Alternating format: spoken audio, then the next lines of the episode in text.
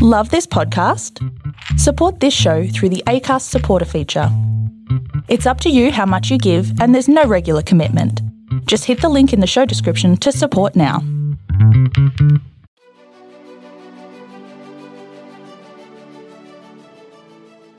Hey, this is John Lee Dumas of EO Fire, and welcome to Master Leadership. Great leaders ask great questions, and this podcast takes you on a journey to master leadership with questions that matter to leaders who matter with your host, Lily Sanabria. Hello, leaders. This is Lily, and today we have the honor of having Constance Barnes with us. Now, watching her walk through the doors of the tiny Alabama Public Library several years ago and hearing her ninth grade history teacher, Mrs. June Sherry, shriek, You're a teacher? was one of the many milestones along the journey to leadership. At the time, she was actually the Dean of Students and Assistant Principal, which drove Mrs. Sherry into further hysterics. It all started on the heels of the Million Man March in 2005 with an inspiration to do something. Constance and her cousin formed a youth mentoring group in New York to offer cultural outings and exchanges for children in the inner city. Having befriended several educators, she came to a crossroads between a career in computer science and education and chose education, which has made all the difference. Constance's first experience in public education was in a self contained special education closet, which propelled her desire to move outside of the classroom and into leadership to become a better advocate for children. Her career has taken her from those dimly lit hallways in Hunts Point to academic administration in Astoria, the superintendent's cabinet in South Carolina, and now to regional manager of 10 states for the nation's oldest virtual education company, K12.com. Even now, from her regional perch, Constance's unyielding goal is to be an advocate for underserved families to ensure that equal educational access is granted to all. Welcome, Constance. Thank we, you. We're so happy to have you on our podcast. So, as you know, this podcast takes us on a journey to master leadership. And we want to do that today by asking you key questions. Okay. So, are you ready to pour into our listeners? I am ready. Okay, great. So, the first question is What inspired you to choose educational leadership as a career path? So, all of my life, I really thought that I wanted to be, I wanted to work on Wall Street. I wanted to do something with finance um, and be on Wall Street. And actually, I did work on Wall Street for a brief period of time. I worked in the mailroom because I was still in college. Um, and I got a glimpse of it and said, okay. ah, maybe this is not wow. exactly what I wanted to do. Right. And then I um, I worked my way through college and I was working at, at a small computer company. I was the office manager, but they also taught me programming.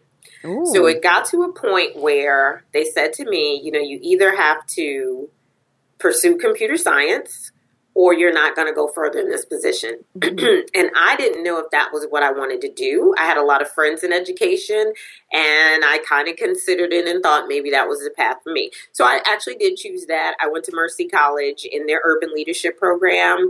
Um, got my master's in education and started off as a special education teacher in self contained classrooms. And that's where I really figured out that to really affect changes in the way that I thought I wanted to, I couldn't stay in the classroom. Mm-hmm. And so I taught for three years there, moved to another school, and then in my fifth year, I started my uh, program in administration to get certified. And I worked as a principal's internship because you had to do, I think, 500 hours Mhm. in the internship. And then after that, I just went right into different leadership positions. But I felt like with the special education background, it's really important for a leader, it, if it's the principal or whatever title they hold, to have some real knowledge about special education. And what I find in leadership is that most principals don't have that background knowledge. So that has been kind of the fuel to my career to make sure whatever position I'm in in leadership that I'm bringing that experience for those at risk and special education students mm-hmm. to the table for leadership so they have a better understanding because honestly that really helps the whole school operate well if that program is working well and you have an interesting perspective. I mean, I'm an, a special educator as well. Oh, I didn't. Yes, yeah, so I see. I also see things from a different perspective. Right, right. And that voice is extremely important as an exactly. advocate. So, Definitely. and I'm a parent of a child with special needs, so that, that's a different layer, right? Exactly, exactly. Mm, tell me, um, how would you describe your leadership style? Um, right now, the position that I'm in as regional manager, we often refer to ourselves as servant leaders because we don't have direct reports. Now, I have a team of 10 mm-hmm. from DC over to Louisiana, but I am not their boss. Now, if you ask them, they'll they'll say, or if they introduce me, they'll say, "Well, this is my boss right. from the regional side," but I'm not. Now, all of our collective goals roll up into the performance goal for the regional team, but again, they're not my direct reports. So I really get in there and kind of coach them along and support them. And, you know, I can look into the program and say, okay, well, Lily, I see that, you know, you're working on this new ELL program. Have you thought about this? Have you thought about the number of students? Have you thought about how long it'll take? And kind of give that outside perspective that, again, is going to push that goal for the entire team because all of those metrics play into the performance goal for the region. So, you know, it's it's really working beside them. Mm-hmm. And the thing that I think is really interesting is when you say to them, "Hey, do you need somebody to come make phone calls?" They'll look at you like, "But you're the regional manager." And I go, "And?" You know, nothing's wrong with my hands. I can make a phone call. They're very hesitant because they do look at you as this regional boss when again you're really working beside them to help make this team a better team. So I really try to be collaborative and reflective and again just working alongside the people that I manage. That's interesting, servant leadership and I'm I feel that that type of situation really strengthens your leadership skills as right. well because right. you have you you're coaching, which yes. is a completely different thing. Um, you you exactly. spoke about asking questions and mm-hmm. to mm-hmm. help them and to pull out of them right, what they right. already know and what they know they should do. Exactly. And mm-hmm. so it's not this top down, which is very interesting. You know, which is the usual thing in education. Now, Mm-hmm. now you said you were the regional manager of what company? I'm the regional manager for the southern region of K12.com. Now, Tell me, Constance, which quotes or quote about leadership speaks to you and why? The one that we often said in my last position was inspect what you expect. And, you know, it you learn that probably the hard way most times, right? You have mm-hmm. this team, you're working, especially in, in this position or in the position I had before, which was similar. You're working with a team of adults. You know, they're seasoned in their careers and you say to yourself, well, you know what? We just had a team meeting and there was the goal and go for it. And then two weeks later, when you check in on the goal or you have your deadline, you realize five out of 10 people did what they were supposed to do, and the other five just, you know, didn't meet the deadline. And so I remember my supervisor then saying, Well, did you inspect what you expected? And I said to myself, Maybe I didn't. And so I had to learn that it's not necessarily micromanagement if you present it a certain way. And again, being, I think, a servant leader, when you set the goal and you say to your team, you know, here are the objectives and the steps along the way to meet that goal.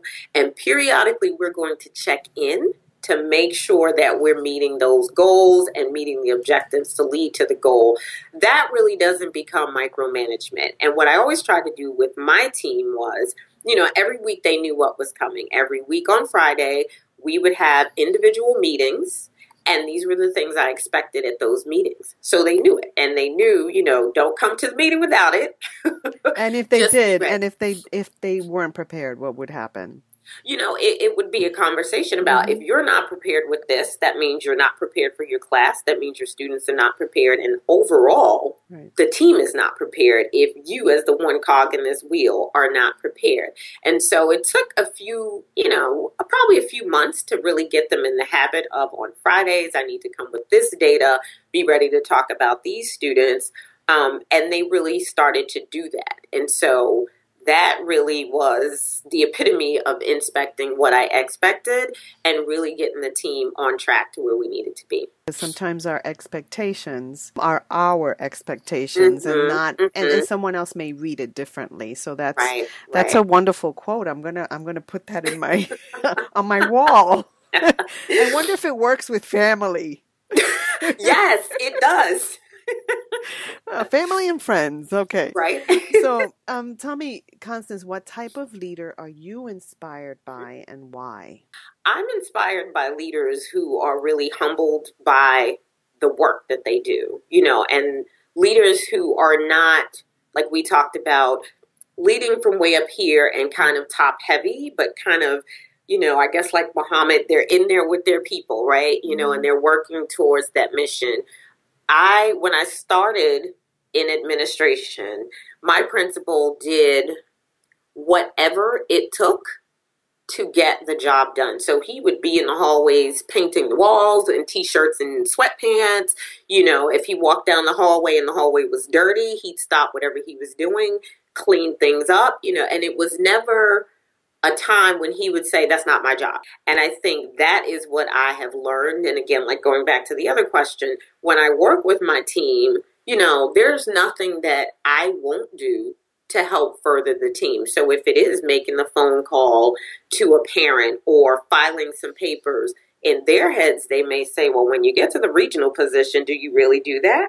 Of course you do because you know in order to make a team work in order to reach a goal everybody has to be willing to contribute to that team and to those goals so i think just leaders who are humble you know who don't have to throw around titles all day but you know by the work that they're great leaders this is wonderful because you know when you're valued by other people right for right, instance right. the um, administrator that you worked under for right. a while when you see how much they value you exactly it just motivates you to do anything and everything right to right. get the job done right, right. Um, and so yeah. i think on on a whole in education we need to really get that and i see mm-hmm. that you are certainly so developed in this and i see how you add value to other people because you've seen right. it you've seen it work and you know how that feels right exactly and you know lily one more thing to add to yes. that um, that same administrator, before he came to the school, we had had, I think, three administrators before him. Very poor attendance record among the staff. And what stood out for most of us was, and this was in New York, so it was during a snowstorm, probably in, I can't remember, let's say maybe 2004 or 5. He came, and this is when I was doing my internship. He called me in the morning. He said, Get up and go to Dunkin' Donuts and get the staff donuts. And I said, It's a blizzard outside why isn't the school closed? And he said, it's not closed. We're not in Manhattan. Go get the donuts and get to work. And Lily, I promise you, I went out, I got the donuts, we stood there and we congratulated and applauded every wow. teacher as they walked in the building. It didn't matter if they walked in at 1030, if they made it through the snow. Thank you so much for being a dedicated member. Have a donut, have a great day. And that little appreciation went so far. I mean, they were like, wow, okay, we're really appreciated. And the attendance rate increased dramatically. I knew teachers who said to me, the only reason I come to work this much is because of you guys. Isn't that wonderful? It's powerful. It, is. it really is. And it's simple very things, very simple things. Okay, and uh, he was right along with you, right? Yeah, right yeah, there. He was. He said, "If you can't get to work, just call me back, and I'll come get you." I'm like, "No, I can't. I live down the street." okay, so you know, speaking of teams, what does it mean to have a good team, and how do you build one? And team building, I think, is very challenging. Mm-hmm. you know, but again, I think it goes back to humility.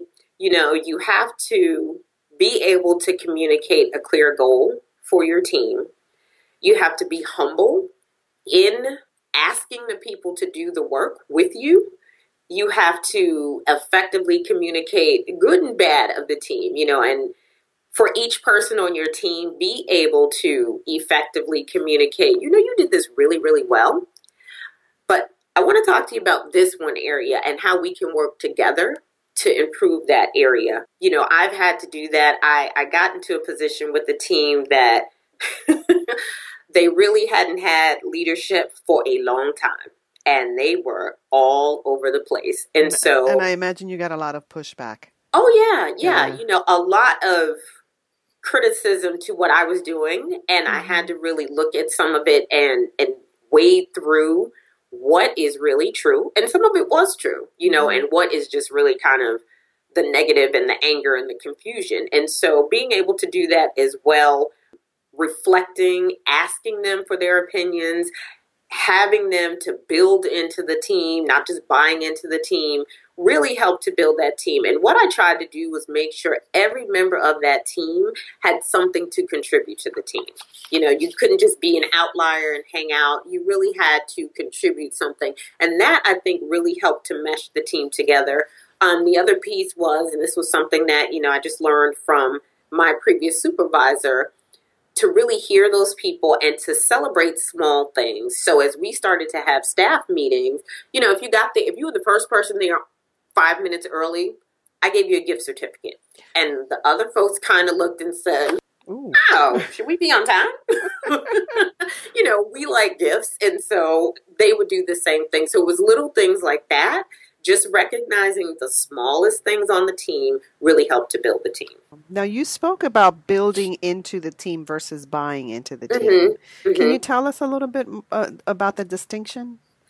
for me, buying in sounds like it's instantaneous. You're gonna, you know, maybe for let's say for a week, you're really sold, you're really hooked on this product On your on your vision, right? in my vision Right. that you know somebody is trying to sell you, and I'm really not trying to sell something. Although people may look at it like that, I really want the team to be built into what we are building. Mm-hmm. You know, really taking some what skin in the game, right? They have some skin in Exactly, the game. exactly. You have some stake in this thing that we are, and again, keyword building together. And mm-hmm. so I think when you think of it from that way, it's long term, it's commitment, it's, you know, sticking with something because you don't want to see something that you're building kind of fall apart.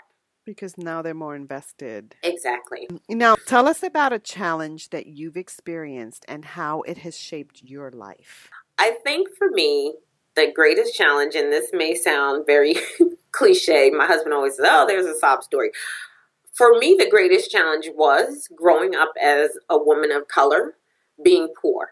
And then my parents were poor. And so having to really sort of navigate through that and not necessarily have the leadership roles in front of me that would have given me those role models that I should aspire to. Now, one thing that my parents both did, and they had very limited education, they stressed the importance of education.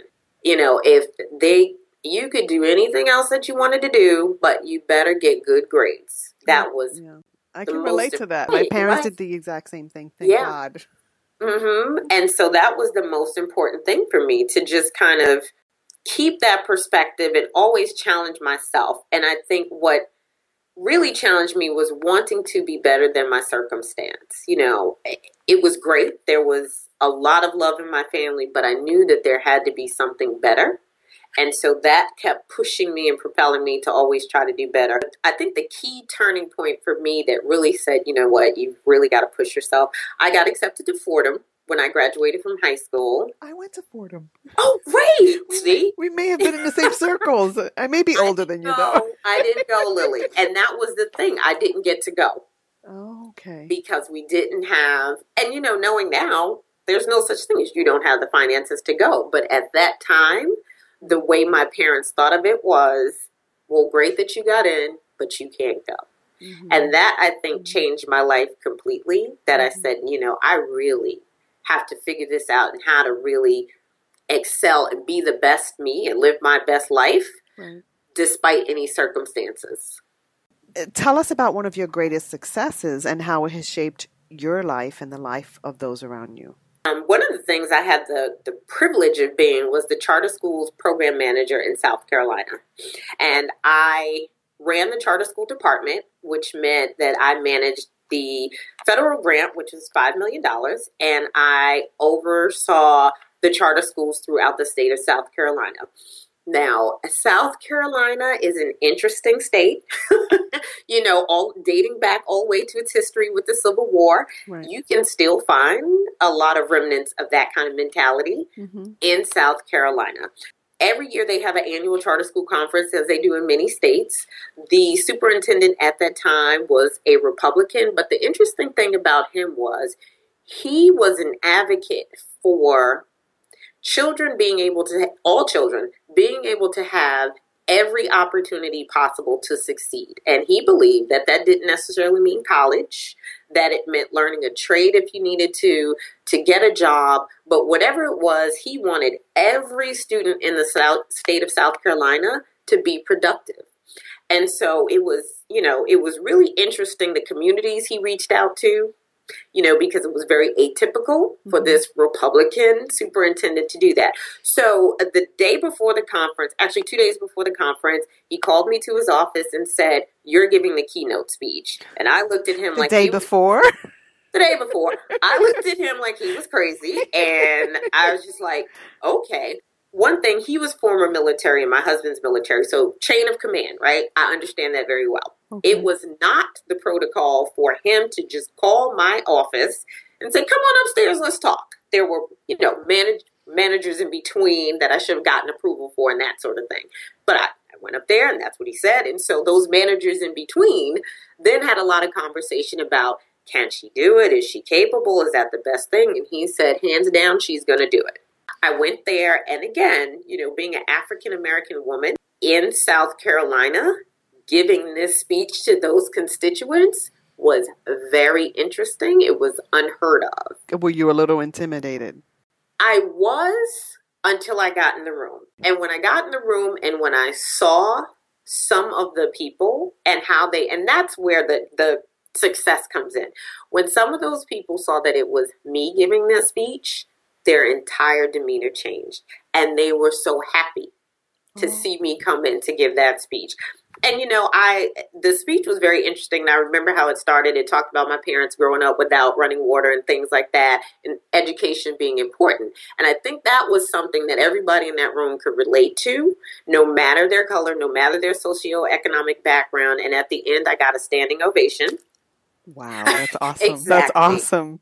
The, I'm so proud of you. Um, thank you. And the, the, assistant superintendent, the minute I walked off the stage, and he was one of the people who was the staunchest advocate against me giving this speech. He was the first person to give me a hug before I could get off the stage. And he said that was the best speech I've ever heard. And so that to me really kind of shifted my trajectory and gave me a lot more confidence in what I was doing as a leader and what I could do for people. And that, again, has been what I've tried to do. You know, I'm not so caught up in the titles or how I get to doing what I think I should be doing for people. It's just about doing the work for the people. And so that to me solidified that point, and I just I've been riding the wave ever since. you know, Constance, as you're talking, I get goosebumps because I I picture myself in that moment watching uh-huh. you. That's uh-huh. such a um, great success story because you confronted also some anxiety and oh, fears, oh, sure. right? Oh, because sure. we all face them, especially in a situation, especially a day right, a day right. before. A day before, a day before, you give the greatest speech of your life. Go exactly. exactly. That's awesome. That's that's so inspiring. so tell me, um, you know, oftentimes I get new leaders really expressing concern about their climate in the school um, right. um, or the culture that's toxic or negative. Right. What would you tell a new leader who's discouraged about that? You know, I, and like you said, Lily, I think we've all gone through that. And depending on the organization, and especially with special ed as our background, you know, that can often be the place where it's just a mess, right? And so for new leaders, and, and it's so funny because I have a young cousin who just graduated from high school, and she's going through the same thing. She's becoming, she chose to become a teacher She has done, I'm sorry, she's graduating from college. She did her student teaching in an urban area and she's already discouraged. And so, oh. you know, what I have to tell new leaders is that change doesn't happen overnight. Slow and steady wins the race and you're going to face some of that opposition. But what you have to do is be the change that you want to see. You can't get in there and get dismayed by everything that's going on. You really have to stick to whatever your goal is. Make sure that you communicated that to the team and go back to that over and over and over again. Um, and the way that I did that, again, this is something that I learned when I was becoming an administrator. First, you find one ally in that team right? And again you pull out what's best in that that person you know you play up that strength. You listen to that person. That person gets you into the rest of the team. They know what's going on. They know the good the bad and the ugly right. and they'll tell you that if you build that relationship. Once you solidify that relationship find another ally and that ally might find you because they see what you're doing with this other person. Mm-hmm. and so as you continue to do that continue to value people build those relationships you can probably get 90% of the team to work on your side. Now, there's always going to be some outliers who just, for whatever reason, they just, you know, I'm not going to do it, or I'll do it because I have to and don't expect anything more. And that's okay. If you are still doing what you need to do to get us to the goal, you know, it's like when you start education and you want to save the world, you're not going to save the world. you know, right? And that's the other thing mm-hmm. for new leaders.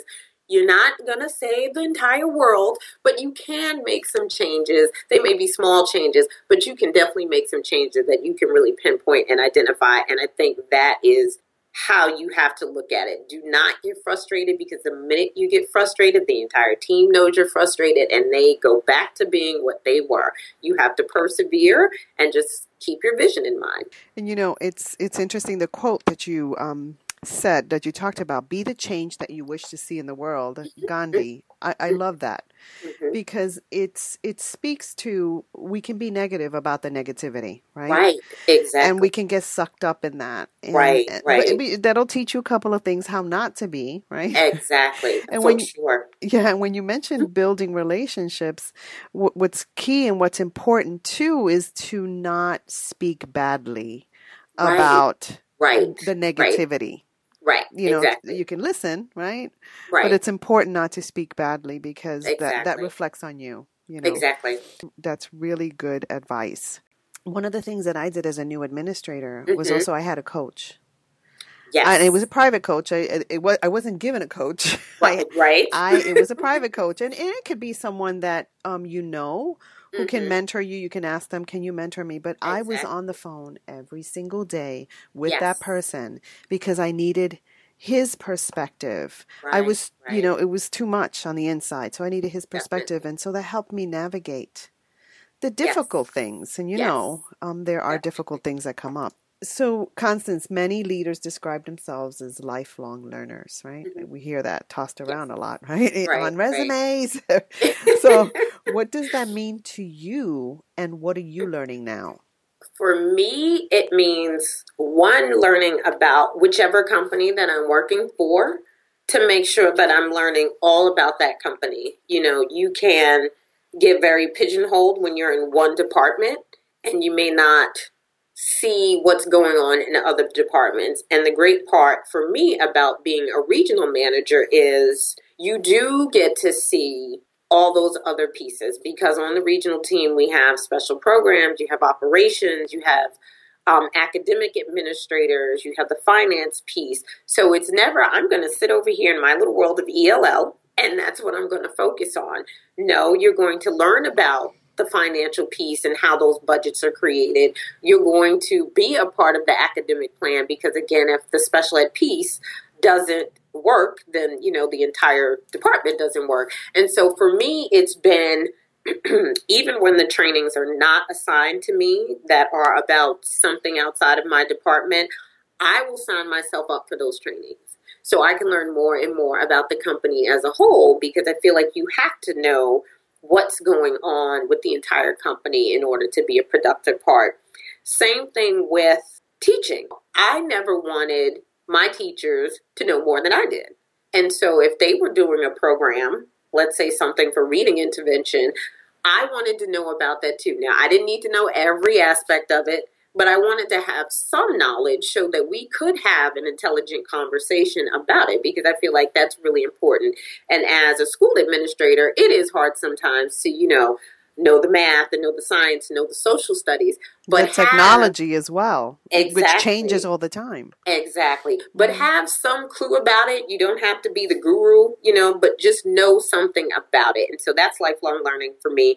And the other piece is, you know, we've been talking a lot about growth mindset and what that looks like, you know, and I know that is a very popular topic now.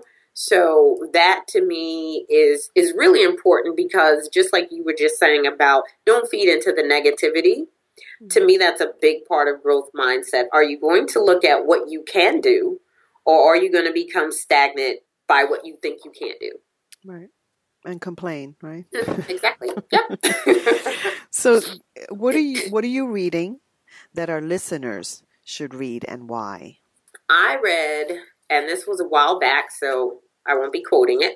Okay. but I read Fierce Conversations and Fierce Leadership. Mm-hmm. And it, you know, and it's it it's so simple when you start to look at some of the things in there that you go, Oh, okay, well I should have done that.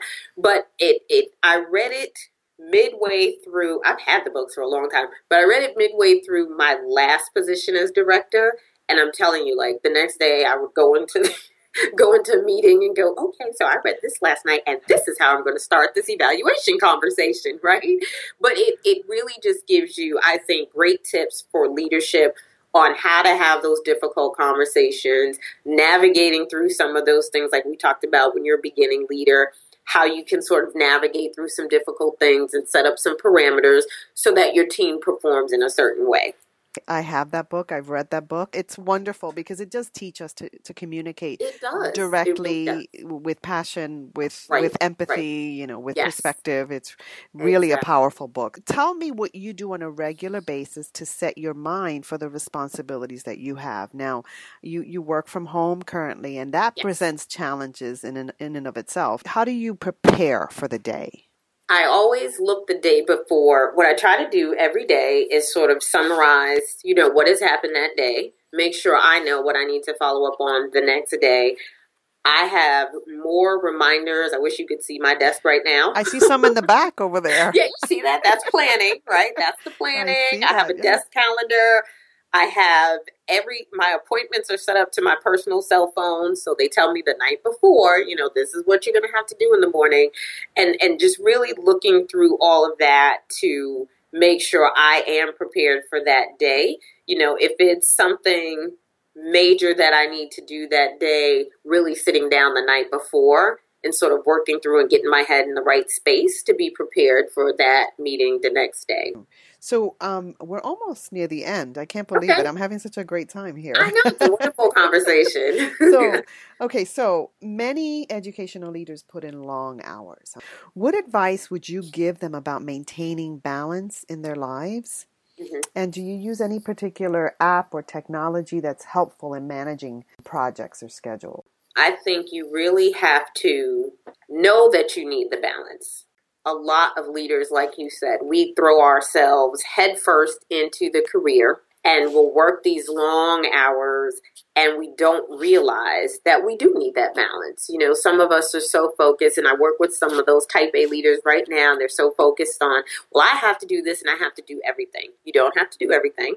There's time to get things done, and you have to put those in perspective for me, having a family, I definitely have to put that in perspective. And one thing I do is make sure that they're incorporated into what I'm doing. So I'll say to my daughter, you know, if it's now, like summertime, I have a conference call from one to two. I need to take that call. And she knows from one to two, you need to go and do whatever you do independently and not bother me between those hours. But on the flip side, she knows that at 405, it's her time. And so, mm-hmm. even building in small blocks, and that's what I've always tried to do, just building those small blocks. You know, if you have a 30 minute lunch break, take it and go have lunch with your kid or your family if you are a parent and need to do that. Um, or if not, take those 30 minutes and maybe you don't want to eat lunch, but take some time, walk around, clear your head. You have to have those built in breaks. It's just like we tell parents and teachers, you know, with their students, they need built-in breaks. Yes. We need the same as well. As far as organization, like you said, you know, back there you can see the planning tools. That's Right, helping right. me set up for um, the year. I use my calendar. I use my Outlook um, calendar to just kind of remind me of things in advance. And I really try to sit down on Fridays and look through the week, you know, what's going on and figure out where are those spaces that I can fit in some personal time. You have to have some outlet, whatever it may be. You know, if you're a hiker, you need to go hiking. Some At least- physical activity to stimulate the brain cells. Definitely Yes. physical activity. Yes, you know, have yes. that um, and take care of yourself. One thing that we've always said uh, in the groups that I've worked with is taking care of the caretaker. So, as a leader, you are the caretaker for your team. And if you are not in the best health, whatever that may mean, you know, mentally, physically, all of the above, your team is not going to be in the best shape. So, really just keeping that in mind as you're doing your day. And and the other piece is, you know, as a leader and as you get more confident, learn to delegate. Mm-hmm. You can't do everything. You just can't. so you have to really articulate that vision, make sure the team understands, and then start to delegate those things so you can maintain that balance or you're gonna drive yourself crazy. Yeah, and you know, delegating, it's interesting. Delegating doesn't mean that you're weak in that area. It means that you're smart. Exactly. You're you're working smarter because you're tapping into the Mhm. talent Right, that is right. before you. Constance, it, it you triggered a question that I had. Um, Sure. Now I know that currently you don't report to anyone, but do you have a coach or a mentor who helps you maintain uh, or, or hold you accountable to who you are and your growth as a leader? Sure. And actually, the, the way that my position is set up is very interesting. So I directly report to the vice president, one of the vice presidents of the company. And then I also, because I'm in special programs, I'm attached to the National Special Programs team. And so what we do is every Friday, the members of that national team, we get together and we talk about, you know, what's going on in your region. What have your teachers or your leaders been doing? How's it going? What's the best practice? Just yesterday, I got a message from the Western region leader, and she wanted to know about co teaching. You know, she sent out a message who's doing co teaching well? And I said, well, you know, I have Good a school, question. right? I have a school, and it's very focused in certain grades, but they are a good model. And she said, well, can you and your team hop on a call with the rest of us to talk about what that looks like, the ups and downs? So we have that team of folks, and then as well outside of work, you know, I have Bola hmm and I, you know, we have sort of a partnership network, a couple of us, and we really get together weekly and just talk through things that are happening in education, talk through what's happening in our jobs, talk through the goals that we have. And so that really kind of helps me stay focused on who I am and what I need to be getting done. Yeah, so Bola Disu is is also someone who I have interviewed, and she's one of our coaches as well. Mm. So our last question. Yes. so if you can go back in time, what advice would you give the younger you about leadership? I think I would probably tell the younger me to do what I believe in my heart I wanted to do. And I think that kind of goes back to the acceptance at Fordham. Originally, I wanted to be a lawyer, those sorts of things. I would say that if you persevere, you can achieve what you believe you can achieve. Okay. Okay. Well, and with that said, Constance, I want to thank you so much for adding value to me and to our listeners. Thank you, Lily. I appreciate it. This was wonderful. Yay. Have a great day. Thank you. You do the same. Hello, leaders. Don't forget to go to our website at masterleadership.org to get show notes for this episode and to find out how to get a free coaching session from one of our exceptional educational leadership coaches that are featured on this podcast. Until next time, bye.